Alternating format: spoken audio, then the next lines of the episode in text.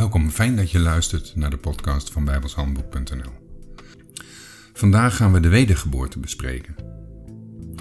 Wedergeboorte heeft niets te maken met reïncarnatie. In reïncarnatie gelooft een groot deel van de wereld. En het betekent dat je opnieuw in het vlees geboren wordt. Dat je na dit leven weer een volgend leven krijgt. En dat proces gaat net zo lang door tot je een perfect mens geworden bent. Het kenmerk van reïncarnatie is dus dat je in een volgend leven weer een mens van vlees en bloed zult zijn.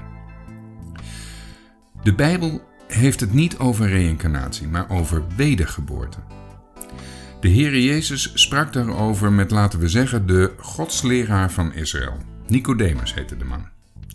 En Nicodemus, die begreep absoluut niet waar de Heere Jezus het over had. Laten we eens kijken naar hoe dat gesprek ging. De Heer die zei tegen Nicodemus: Voorwaar, voorwaar, zeg ik u, tenzij dat iemand wederom geboren worden, hij kan het koninkrijk Gods niet zien. En dat staat in Johannes 3, vers 3.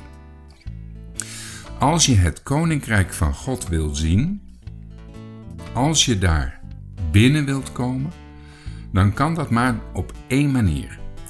Je moet namelijk eerst opnieuw geboren worden. Je kunt nog zo goed je best doen. Nog zo goed je best doen in dit leven en je keurig aan de regeltjes houden. Of veel voor je medewens over hebben. En dat helpt allemaal niets. Als je het koninkrijk van God wil binnenkomen, dan moet je eerst opnieuw geboren worden. En Nicodemus die antwoordde en zei: Hoe kan een mens geboren worden nu oud zijnde? Kan hij dan andermaal in zijner moederbuik ingaan en geboren worden?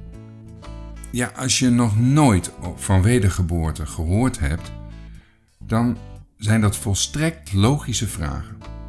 Ik zou er ook niks van snappen.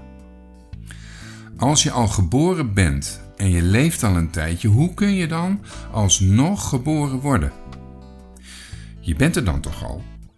Of moet je terugkruipen in je moeders buik om opnieuw geboren te worden? Ik heb al medelijden met mijn moeder. Johannes 3, vers 5 en 6. Jezus antwoordde: Voorwaar, voorwaar, zeg ik u, zo iemand niet geboren wordt uit water en geest, hij kan het koninkrijk Gods niet ingaan. Hetgeen uit het vlees geboren is, is vlees. En hetgeen uit de geest geboren is, is geest. Het gaat bij een wedergeboorte dus niet over een gewone geboorte, maar over een geboorte uit water en geest. En water is een beeld van het woord van God. Maar de geest is het woord van God. Dat staat in Johannes 1, vers 1.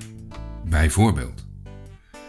In Johannes 1, vers 1 staat: In de beginnen was het woord, en het woord was bij God, en het woord was God. God is geest, en dus is de geest ook woord. En van Christus wordt ook gezegd dat hij het woord is. Zo zie je maar dat het heel moeilijk is om het verschil tussen de Vader, de Zoon en de Heilige Geest aan te geven. Maar dat is een heel ander onderwerp. Het woord van God wordt het zaad der wedergeboorte genoemd. Gods woord is het zaad der wedergeboorte. Maar wat bedoelt men daarmee?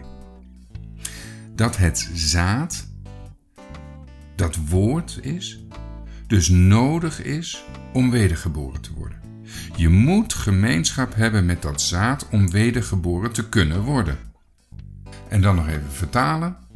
Je moet in dat zaad, in dat woord van God geloven om wedergeboren te worden.